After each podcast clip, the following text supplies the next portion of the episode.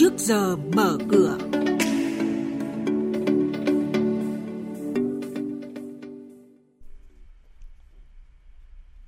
Thưa quý vị và các bạn, những thông tin chính sẽ có trong chuyên mục trước giờ mở cửa hôm nay đó là giảm lãi suất điều hành, lãi suất cho vay vẫn khó giảm.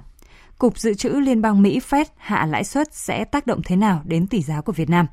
VTVCap thoái toàn bộ vốn tại công ty dịch vụ truyền hình. Bây giờ mời quý vị và các bạn nghe thông tin chi tiết. Vâng thưa quý vị và các bạn, Ngân hàng Nhà nước đã cắt giảm 25 điểm cơ bản đối với lãi suất điều hành, nhưng lãi suất cho vay dự báo khó giảm. Thực tế mặt bằng lãi suất huy động tiền gửi tại các ngân hàng đang được neo ở mức cao. Kỳ hạn 6 tháng trở xuống áp trần 5,5% một năm và 12 tháng trở lên dao động từ 7,5 đến 8,7% một năm. Còn lãi suất mua chứng chỉ tiền gửi cao nhất là 10,2% một năm. Theo giới phân tích tài chính, nhiều khả năng lãi suất cho vay cả năm nay sẽ không giảm bởi chi phí đầu vào của ngân hàng tiếp tục tăng theo lãi suất huy động, kéo lãi vay tăng theo. Theo chuyên gia kinh tế tiến sĩ Cấn Văn Lực, đối với tỷ giá đô la Mỹ và đồng Việt Nam, tác động tức thời của việc Cục Dự trữ Liên bang Mỹ Fed hạ lãi suất lần này là không lớn. Thị trường ngoại hối Việt Nam về cơ bản ổn định.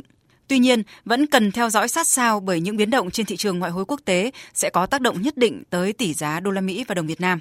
Về chung và dài hạn, tỷ giá tùy thuộc chủ yếu vào các yếu tố vĩ mô như tăng trưởng GDP, trạng thái cán cân thanh toán tổng thể, cán cân thương mại, thu hút FDI, giá vàng và sự quản lý sát sao cũng như động thái phù hợp của ngân hàng nhà nước.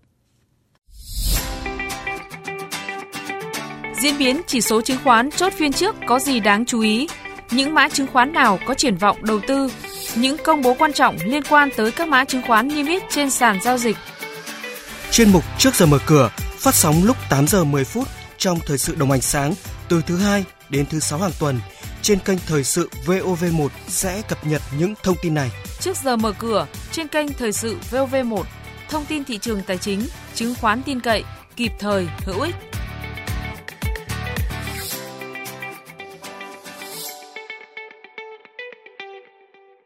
Hội đồng Quản trị Tổng Công ty Truyền hình Cáp Việt Nam VTCAP, mã chứng khoán là CAB, vừa thông qua nghị quyết thoái vốn đầu tư tại công ty con là công ty cổ phần công nghệ Việt Thành, Vita.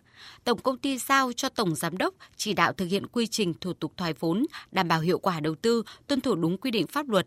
Đầu tháng 9 năm nay, gần 46 triệu cổ phần được niêm yết trên sàn Upcom với giá tham chiếu trong ngày giao dịch đầu tiên 140.900 đồng một cổ phần, tương đương vốn hóa là hơn 6.400 tỷ đồng.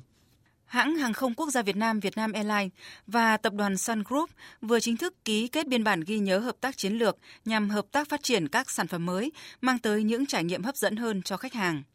Hai bên sẽ phối hợp phát triển các sản phẩm kết hợp giữa dịch vụ hàng không và du lịch, giải trí trên toàn bộ mạng đường bay của Vietnam Airlines và các cơ sở vui chơi giải trí, lưu trú nghỉ dưỡng của Sun Group.